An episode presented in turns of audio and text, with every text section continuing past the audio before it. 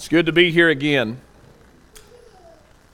Uh, we want to say before we begin that we recognize there's a great number of visitors who've come to be here with us and, and join us in this meeting. And uh, we want to say that you're our honored guests. We're glad that you're here, and we hope that you're blessed by tonight.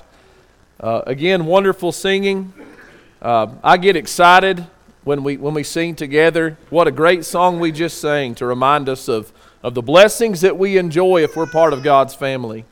Uh, thank you for leading that song, and, and thank you for all of the prayers and everything else that's going along with the work this week. I want to talk tonight about some things that will build upon the foundation that we set last evening. And we may have a little bit of repetition from last night. I hope that's not tedious for you, but that will help you as we build these layers. There won't be a lot of repetition, uh, but we're going to stay in the same lane, if you will. And tonight, uh, we're going to talk about a verse from 2 Corinthians chapter 5 where Paul uses this phrase, he made him to be sin. 2 Corinthians chapter 5 verse 21 says, "For he made him who knew no sin to be sin for us, that we might become the righteousness of God in him." You know, when you really consider this phrase, he made him, that's Jesus, God's God Jesus, God made Jesus to be sin. That's a little peculiar, isn't it? It's somewhat of a strange statement. But simply it being strange, we also need to recognize this is one of the most powerful truths when it comes to the gospel of Jesus Christ. And I want to explore this idea tonight from the scripture. And as we look at that, we're going to have to define a lot of terms. And so uh, again, I hope that's not tedious as well. I hope it all helps us in our understanding of what Paul means when he talks about Jesus being made sin. Romans chapter 4 and verse 6 says this Just as David also describes the blessedness of the man to whom God imputes righteousness apart from works, blessed are those whose lawless deeds are forgiven and whose sins are covered. Blessed is the man to whom the Lord shall not impute sin. Now, for us to understand what it means when it says that God made Jesus to be sin, there's something we need to understand from this verse, and it is the word impute. Paul uses this term over and over and over in the book of Romans. Uh, it's used in other places as well. Typically, in the other verses, uh, it, it is used in a sense of reckoning someone as something, and, and it's used when it talks about Jesus being numbered or reckoned among the transgressors, talking about his death. But in this particular instance, this word means to reckon or to count, to compute, to calculate, to take into account. Metaphorically, it means to pass to one's account. Now, I just used a lot of definitions, a lot of words, so I want to slow down for a moment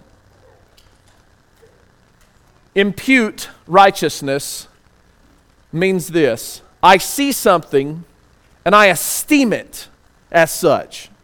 It doesn't mean that it really is, but I'm counting it as such. I'm considering it as such. And God imputes to us righteousness. He counts us righteous. And he also says this in verse 8 Blessed is the man to whom the Lord shall not impute sin. Well, what is righteousness? And what is sin? And so I want to talk about righteousness for a few moments. And I, I, think this will help us understand, even to a greater deal, why Jesus had to be made sin. And, and we'll talk about what that means more in detail. What does righteousness mean? And, and we use that word in different ways. The Bible uses it in different ways. Sometimes uh, it's talking about God's righteousness as God is righteous. Sometimes it, it means justice. We might use the word to say something is just or righteous. Sometimes it just means that something is right. But when we're talking about us, and we're talking about God imputing righteousness to us, notice that David defines what righteousness means. Blessed are those whose lawless deeds are forgiven, whose sins are covered. Blessed is the man to whom the Lord shall not impute sin. When we're talking about God making someone righteous, we're not talking about God giving us a level of goodness. And I think that's a great misunderstanding that we have. And I think it's also a misunderstanding that a lot of people have because they grow up sitting in a church pew and they get to the point where they obey the gospel and they feel like, well, I was really already good and God just made me better. And that's not what that means either. And so to understand truly the concept of God making us righteous, we must establish some facts. And here's fact number one there is none righteous. There's none righteous. You know, we read that sometimes. There's none righteous, well, except the saints. Now, understand, that's not the context of this. This is what Paul's literally saying. There is none, zero, zip, zilch. No one's righteous. None of us are truly righteous. None of us are truly good. There's none, not one. That's pretty simple. That's pretty simple. But we protest that. We say, I, I don't know about that. I, I know some righteous people, I know some good people. Notice what Jesus says in Mark chapter 10 and verse 18. So Jesus said to him, Why do you call me good? No one is good but one, that is God. Now, understand there's a subjective way that we use the term good, and, and even the Bible uses this at times, like when it talks about Cornelius in Acts 10, it says he was a good man, right? He was a good man. But when we talk about good, truly good, truly righteous, here's what Jesus says there is no one good except God. Now, I don't think Jesus is denying he's good. He's trying to help this man understand that he is God. But this man says, Good master. And Jesus said, Why do you call me good? There's no one good but God. And the reason why we sometimes look around and we think we're a good person or someone else is a good person, because we're really not reflecting on the word good in regard to God. But this is what Isaiah says We are all as an unclean thing, and all our righteousness are as filthy rags. You know, we read that word filthy rags, and sometimes we probably think dirty. Something is dirty. It actually means a soiled garment. That's disgusting, right? A soiled garment. It's useless, it's an abomination. It actually refers to something back in the old law. You can do your own word study when you get home on that word filthy when it talks about filthy rags. Go study that word. What you're going to find out is it's relating to something in the law that when a rag became soiled, they took it outside the city and they burned it. That's our righteousness. You know what we do? Could you imagine, guys, if you were to take a soiled rag? A soiled garment, put it in a box, wrap it up with wrapping paper, put a bow on it, and give that to your wife? How'd that go? But yet we stand before God and we present to Him our righteousness and we think He'll be pleased with that? See, God knows truly what our righteousness is. We're not good, we're not righteous, and the problem is we often compare ourselves to the wrong standard. 2 Corinthians chapter 10 and verse 12 here Paul says, "Not that we dare to classify or compare ourselves with some of those who are commending themselves, but when they measure themselves by another, by one another and compare themselves with one another, they are without understanding." See, this is our problem. See, if I compare myself to somebody that's in prison for some heinous crime, I might go, "I'm a pretty good guy." I'm a pretty good guy, right? I mean, I'm not out dealing drugs. I'm not out hurting people. I'm not out mugging people. I'm a good guy. Are we, though? He says, when you compare yourselves among yourselves, that's not the standard.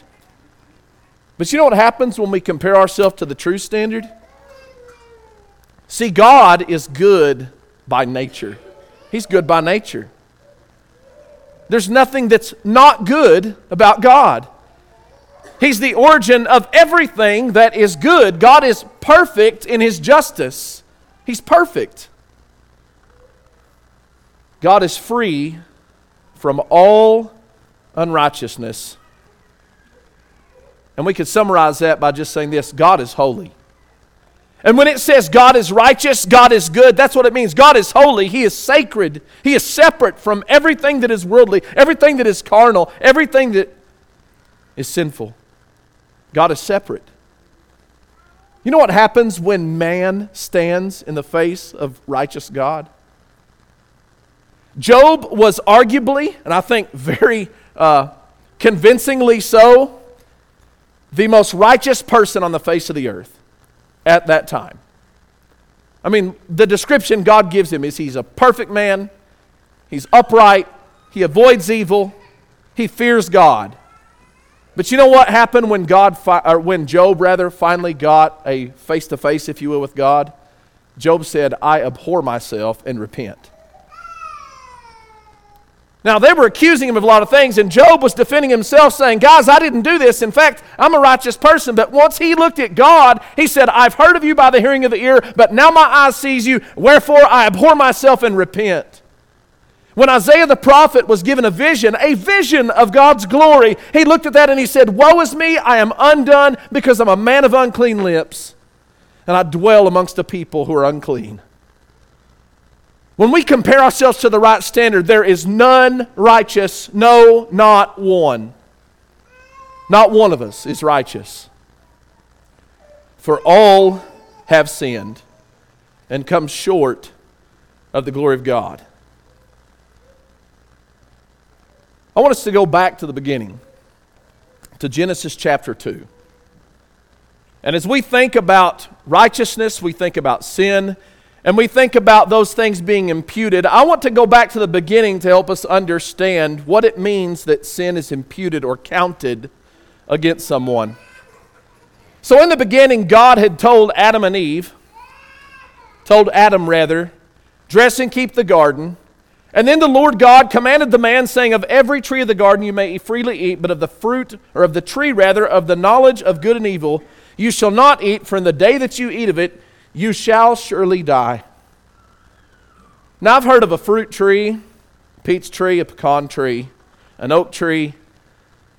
It's interesting the name of this tree. Have you ever thought about that? God gave this tree a name, and the name of this tree was the tree of the knowledge of good and evil.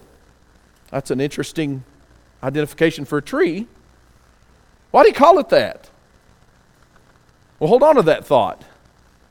But look at the second thought. He says, If you do eat that tree, in the day that you eat that tree, you shall surely die. That's pretty simple. You can get every tree, just don't eat that one. Because when you do, in the day you do, you will die.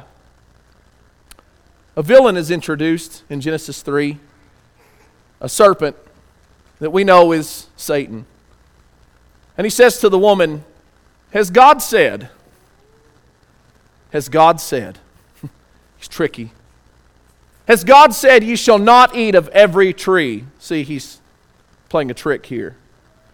Oh, no, no, we, we can eat of the trees of the garden, she says, but of the fruit of the tree which is in the midst of the garden, God has said, You shall not eat of it, neither shall you touch it, lest you die. And what does Satan say? You will not surely die. Did they die? Yes, they did. They died that day. You say, whoa, whoa, hold on a minute. Adam lived to be over 900 years old. They did not die that day. Yes, they did. They died that day. I want you to see what happened when they ate the fruit. It says, Then the eyes of them both were, were open, and they knew they were naked, and they sewed fig leaves together and made themselves aprons. Here's another peculiar phrase the eyes of them both were open. Do you think that he's indicating here that Adam and Eve walked around like this until they ate the fruit? Obviously, that is not literal, right? That's, that's explaining this situation. The eyes, what was open about their eyes? The eyes of their understanding. It's called the tree of the knowledge of good and evil. What does it mean their eyes were open? Now they knew. And what did they know? They knew they were naked. Do you think they didn't know they were, weren't wearing clothes? What does it mean they knew they were naked? Well, if you go back to Genesis chapter 2, it says that they were naked and they were not ashamed. They were not ashamed. You know, we have to teach our kids that, don't we? That it's not okay to just run around naked. and if you don't teach them that, they will. they didn't know that. They didn't know it was shameful. They didn't know that them being exposed was something to be ashamed of, but they ate of the fruit of the tree and now they know. Why is it called the tree of the knowledge of good and evil? Did it have some magical power that gave them some mystical knowledge? No.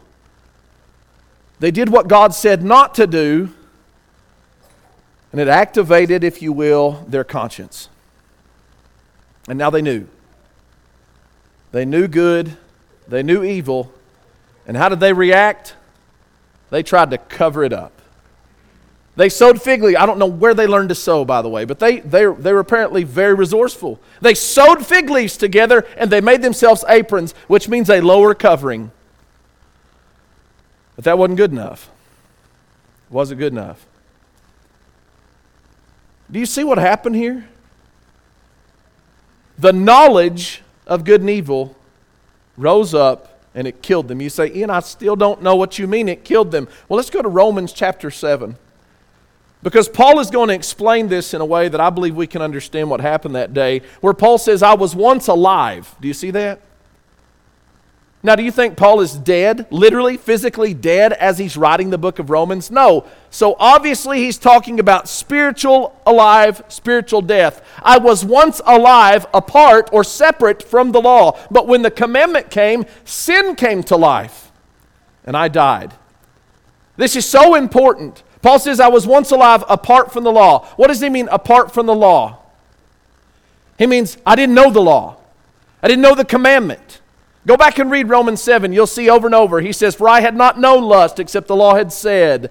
It's all about knowledge, the knowledge of good and evil. Paul says, Before I knew the law, I was alive. But once I knew the law, what happened? Sin came to life. Sin came to life. What does that mean? You know what kids do? They learn to talk. and then they learn to lie.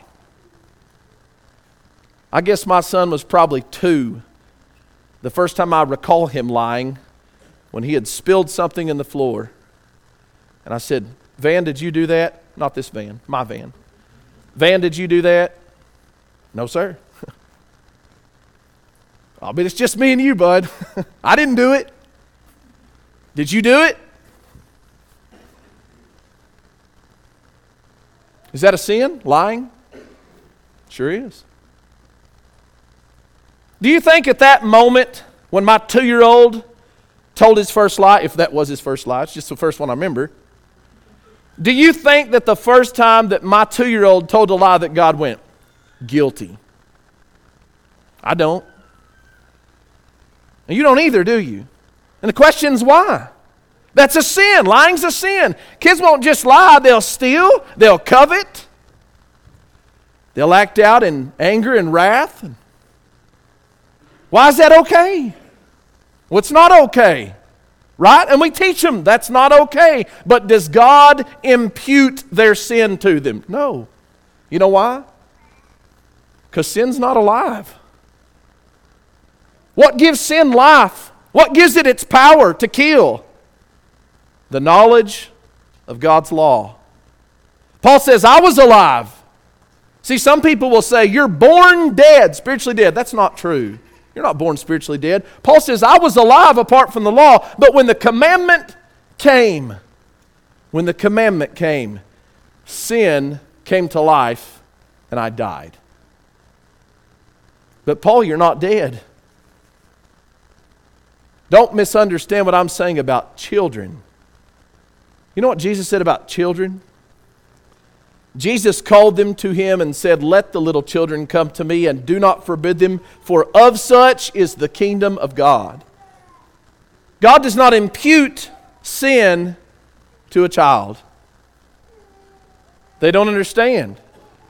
But see, as Paul writes in 1 Corinthians 15 and there, verse 56, the sting of death is sin. And the strength of sin is the law. And when there is no law, sin is not imputed, it's not counted. But once we have that understanding, and it's different for every person, it's not a particular age that we reach, but it's a state of maturity, a state of understanding. Once we understand the law, what happens? Our eyes are open, just like Adam and Eve. And sin kills us. Going back to Romans 7 8, notice as we read these verses together, but sin, taking opportunity by the commandment, produced in me all manner of evil desire, for apart from the law, sin was dead. It had no life, it had no power. He says, I was alive once without the law, but when the commandment came, sin revived or came to life and I died. Verse 10. And the commandment, God's commandment, which was to bring to life, I found to bring death. For sin, taking occasion by the commandment, deceived me, and by it killed me. The law did not kill him. The law was ordained to life, the law was for our good. What it did was strengthen the sin. You say, well, then how is the law not a bad thing? The law is good. God's standard is good. It's our rebellion against that standard that's bad. It's the sin that we commit that kills us. And once we come to that understanding, God counts our sin against us. He counts it.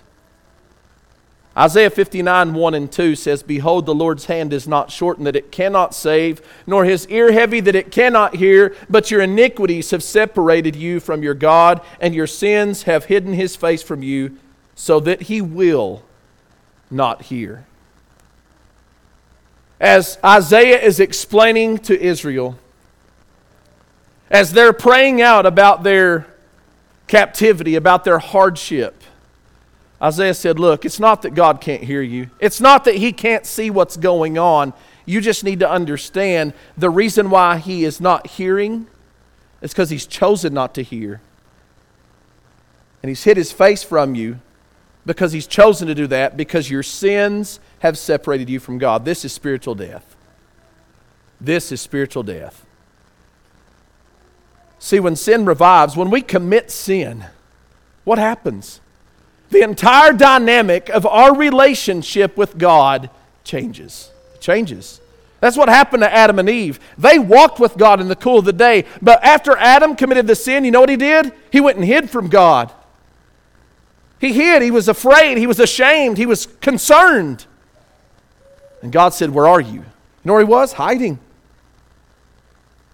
He died that day, spiritually. Now, he brought physical death into the world because of his sin, but he died that day, just like Paul described when he said, Sin revived, I died. I died. Ecclesiastes 12, 13, and 14. Let us hear the conclusion of the whole matter. Fear God and keep his commandments, for this is the whole duty of man. For God shall bring every work into judgment with every secret thing, whether it be good or whether it be evil. You know what? The reason why I'm really trying to explain this uh, so thoroughly is because I want you to understand the hopelessness of us ever being righteous. Paul didn't say, after I knew the law, I coveted. You know what he said? I'd already coveted. And then when the law came, I realized I've already coveted. And that's how life is. The, by the time we actually reach a stage of maturity where we can understand right and wrong, you know what the first thing we understand is? It's too late. I've already done it. I've already failed. I've already fallen short. We're not righteous. And if we still think we're righteous, I want you to notice this right here in the middle of this verse where he says, God will bring every work into judgment with every secret thing. We talked about secret sin last night. We talked about secret sin. What if you were standing up on the stage where I'm at right now, and simultaneously every person in here knew every thought, every single thought that you'd ever had in your entire life? Would you then look at the crowd and say, Aren't I a good person? I love y'all. I mean it. I love y'all. But if you knew everything I'd ever thought, I'd run out of this building, not walk, run out of this building. I'd get in my car and I'd drive home and I'd never show my face in Plainview, Texas again. Because I would not feel like a good person. I would be ashamed. I'd be humiliated. And we all would, wouldn't we? What if they knew everything we ever said? Just everybody in this room knew everything we ever said. Everything we ever did. When the doors were locked, when it was dark, when no one saw what we were doing. What if everybody knew those things? God does. He knows every one of them. The Bible says of Jesus Christ, there is no creature hidden from his sight, but all things are naked and open to the eyes of him to whom we must give account. You can't hide your sin from God. You can't put on a facade to God and say, Look at me, aren't I righteous? Aren't I good? No, He sees right through that. He sees right through it. Every secret thing God will bring into judgment because man is not righteous. In Romans chapter 1 and verse 28, as Paul describes what it is like in a world without God. And that is exactly what he's describing a, a world where the Gentiles had changed the truth of God into a lie. They changed the image of the, corrupt, the incorruptible God into a corruptible image. They were worshiping idols, and this is what they were caught up in fornication. What is fornication? Fornication is sexual sin. It's any sexual sin that is outside of the holy bond of marriage. Fornication. Covetousness. You know, we've actually changed the meaning of the word covetousness in our society. In fact, I've even heard it preached and said covetousness is when you desire something so much that you're willing to sin to get it. Where'd we come up with that? So you're saying that the sin of covetousness depends on sin that comes from covetousness? You know what Jesus said? Take heed and beware of covetousness, for a man's life does not consist in the abundance of things he possesses. And then he told a story about a, a farmer who had a bumper crop. Is it a sin to farm, fellas? Hope not. This would be the wrong crowd, right? Wasn't a sin to farm. Was it a sin to have a bumper crop? No. Was it a sin to build bigger barns? Hmm. What was his sin? Who did he sin against? Whose stuff was he coveting? He was just greedy. That's his problem. He was greedy. That's what covetousness, that's, that's the root of covetousness. It's greed. Envy. How about this one? Deceit. How many people here tonight can say, I've never been deceitful? I never lied. I've never misrepresented the truth, not once in my life. What about whispering and backbiting? Where we talk evil about people behind their back. What about pride? Here's another one that's been redefined.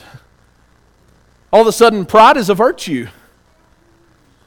You know, these athletes, they go down, they make a hoop. What do they do? They make a layup and they beat their chests. and what do the kids do?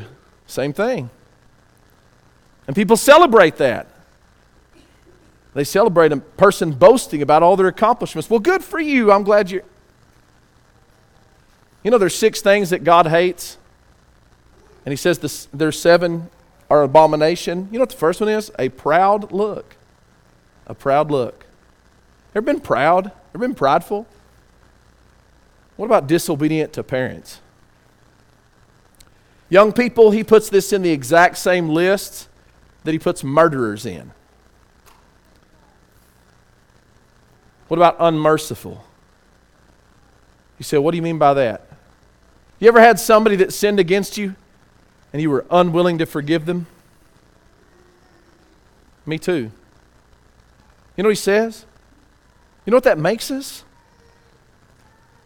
Guilty. Makes us guilty. It means when God sees those things, He imputes those things, He puts them on our account, and He says, You are guilty. And you know what Paul wrote at the end of this chapter after listing these things? He said, Who knowing the righteous judgment of God, that those who practice such things are deserving of death, not only do the same, but also approve of those who practice them. What is it that we deserve? What does our righteousness deserve? Our filthy rags righteousness deserves death, not life, not heaven. What we deserve is to all stand before our God and Him look at us and say, Answer for your sin. That's what we deserve. Because that's the wages of sin. You see, I didn't come here for this. I did not come here tonight so you could beat me up and tell me I'm not a good person. Do we have a good understanding of what humanity is, of who we are? Let's talk about Christ. Hebrews chapter 2 and verse 14 says, For as much then as the children are partakers of flesh and blood, he also himself likewise took part of the same, that through death he might destroy him that had the power of, the, of death, that is, the devil, and deliver them who through fear of death were all their lifetime subject to bondage. What he's explaining here is that Jesus, just like we are made of flesh and blood, Jesus came down and was made flesh and blood. Why? So he could die. Now, there's a secondary reason for that, so he could be a perfect high priest. But primarily here, he's talking about Jesus was made flesh and blood because flesh and blood can die. That's why Jesus came, to die. For what reason? To destroy the devil. Why? Because the devil holds humanity in bondage to their fear of the death that is a result of sin. And I want you to notice this word deliver. Deliver. You know, I think sometimes we use the word saved, and, and, we use it in such a generic way, we don't even think about what it means. And I'll tell you what I, what I prefer instead of the word saved rescue rescue. It means the same thing, but, but, it, but it gives you a little bit better understanding, doesn't it? Because if someone says, I'll save myself, you might think, well, you're a little bit weird. But if someone says, I rescued myself, you go, that's not a thing. that, you, you can't rescue yourself. I mean, rescue has some implications. Rescue has, has an implication of you're in peril and you're powerless and all those things. And someone that has power comes and they rescue you. That's right. You see, again, it's not that we're pretty good and Jesus just makes us better. It's we are hopeless and in bondage, and Jesus rescues us. He rescues us from ourselves and from our sin by destroying the devil. Romans chapter 5 says it this way For when we were still without strength, do you see that? We were powerless. We did not have the strength. In due time, Christ died for the ungodly.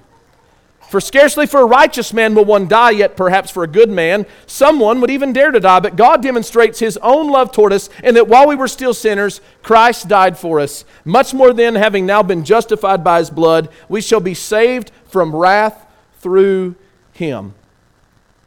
Listen to Paul's logic as he says, you know, if someone esteems someone as a good person, they might die for that person. But that's not what Jesus did. Jesus didn't die for righteous people, for good people. That's his point. Who did he die for? The ungodly. Jesus died for sinners. He didn't look down and say, Man, they're good. I'm going to die for them because they're good. No, he looked down and he said, They're sinful, they're filthy, they're dirty, and I hate sin. I'm going to have to punish sin one day. I'm going to have to punish them. And that love that he had for us compelled him to come and to die for our sins, not because we were good, but because we were not good. Jesus said, This is my blood of the New Testament, which is shed for many for the remission of sins. Again, going back to David's original statement, what is righteousness? Blessed is he whose sins are covered. Blessed is the man to whom the Lord will not impute sin. So, how does God not impute sin? That's what, that's what I want to know. How does God not impute sin? He remits it through the blood of Jesus. And the blood of Jesus is the only thing that will pay for sin. It's the only price that God accepts as a payment for sin. Why? Because the wages of sin is death. And when Jesus died, he forfeited his life's blood to remove sin from our record. Peter puts it very beautifully in 1 Peter chapter 3 and verse 18 as he says for Christ also hath once suffered for sins the just for the unjust that he might bring us to God being put to death in the flesh but quickened by the Spirit. Again, Jesus did not die to justify the just. Jesus, who is just, who knew no sin, as we read in 2 Corinthians 5, died for the unjust. That's me and you. And why did he do that? To bring us to God. Can you bring yourself to God? No. Why? Because sin has separated us from God. It's brought about spiritual death. Everybody out here in this world that doesn't have the blood of Jesus is separate from God. Do you think about that? Separate from God. And it's not because we're better than them. Anybody in here that is close to God, it's not because you're better than them. It's because of the blood of Jesus Christ. That's what separates us. Not that we're good or we're better, but that we have been justified by the just Savior. Isaiah 53 says this Yet it pleased the Lord to bruise him. You ever just think about that statement? It pleased the Lord to bruise Jesus, to afflict him. I believe the ESV translates this word crushed him. It pleased the Lord. Does that mean that God looked down at the suffering of Jesus and said, Oh, that makes me happy? That's not what it means. It pleased him. He hath put him to grief. Who put Jesus to grief? Who's he talking about? He's talking about God. You shall make his soul an offering for sin. And then he talks about the resurrection. He shall see his seed, he shall prolong his days, and the pleasure of the Lord shall prosper in his hands. Listen to verse 11. This is what it means that it pleased the Lord to bruise him. He shall see the anguish of his soul and be satisfied.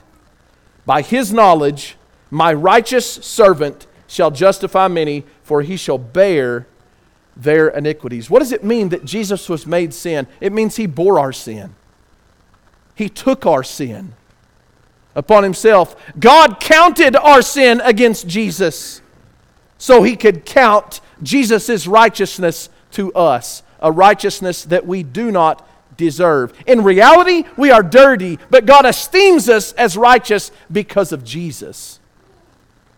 You think sin's not serious? God crushed his son because of our sin. And you think he's going to give us a pass? You really think that? He's going to give us a pass? God said, I must punish sin. You ever consider how brutal the death of Jesus was? It was brutal. I get it, death for sin. But why brutal? Why did Jesus have to be beaten nearly to death with whips?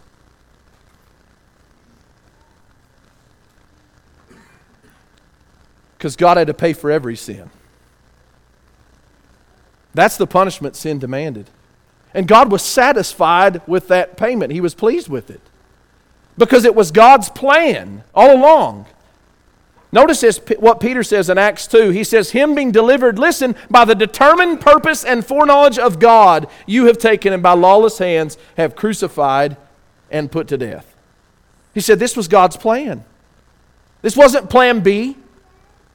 Before the foundation of the world, God knew man would sin. God knew he would have to impute that sin to him because of his justice. And God knew that the only way he could justify man was for someone else to pay for it, him himself. So God paid the debt.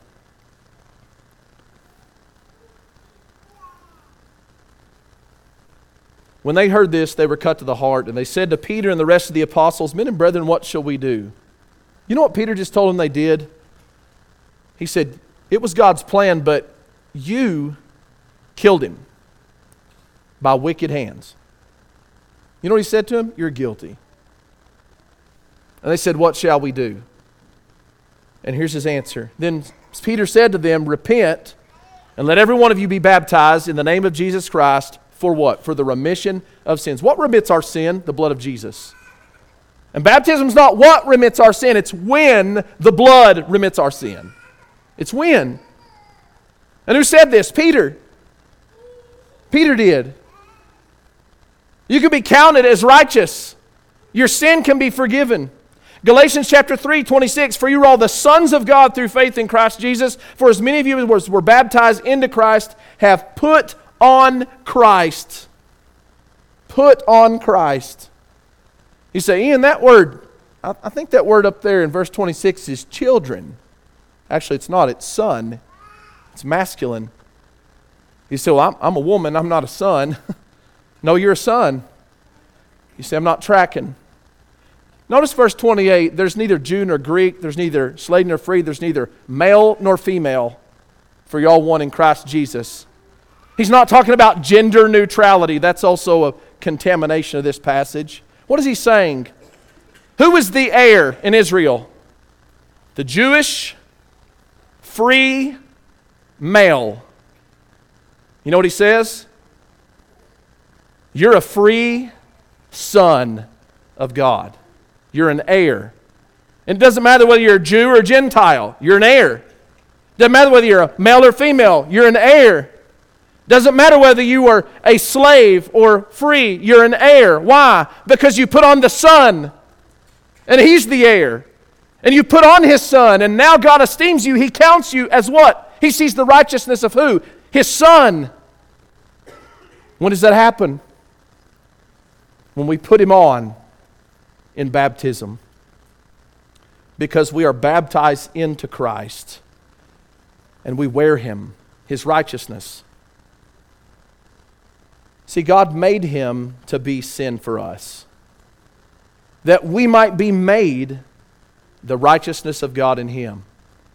The only true righteousness that we have is a gift from God.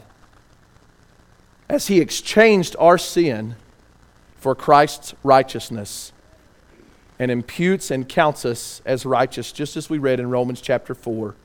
Just as David also describes the blessedness of the man to whom God imputes righteousness apart from works. Blessed are those whose lawless deeds are forgiven and whose sins are covered. Blessed is the man to whom the Lord shall not impute sin. I want to ask you tonight if you were to stand before God right now, how would He count you?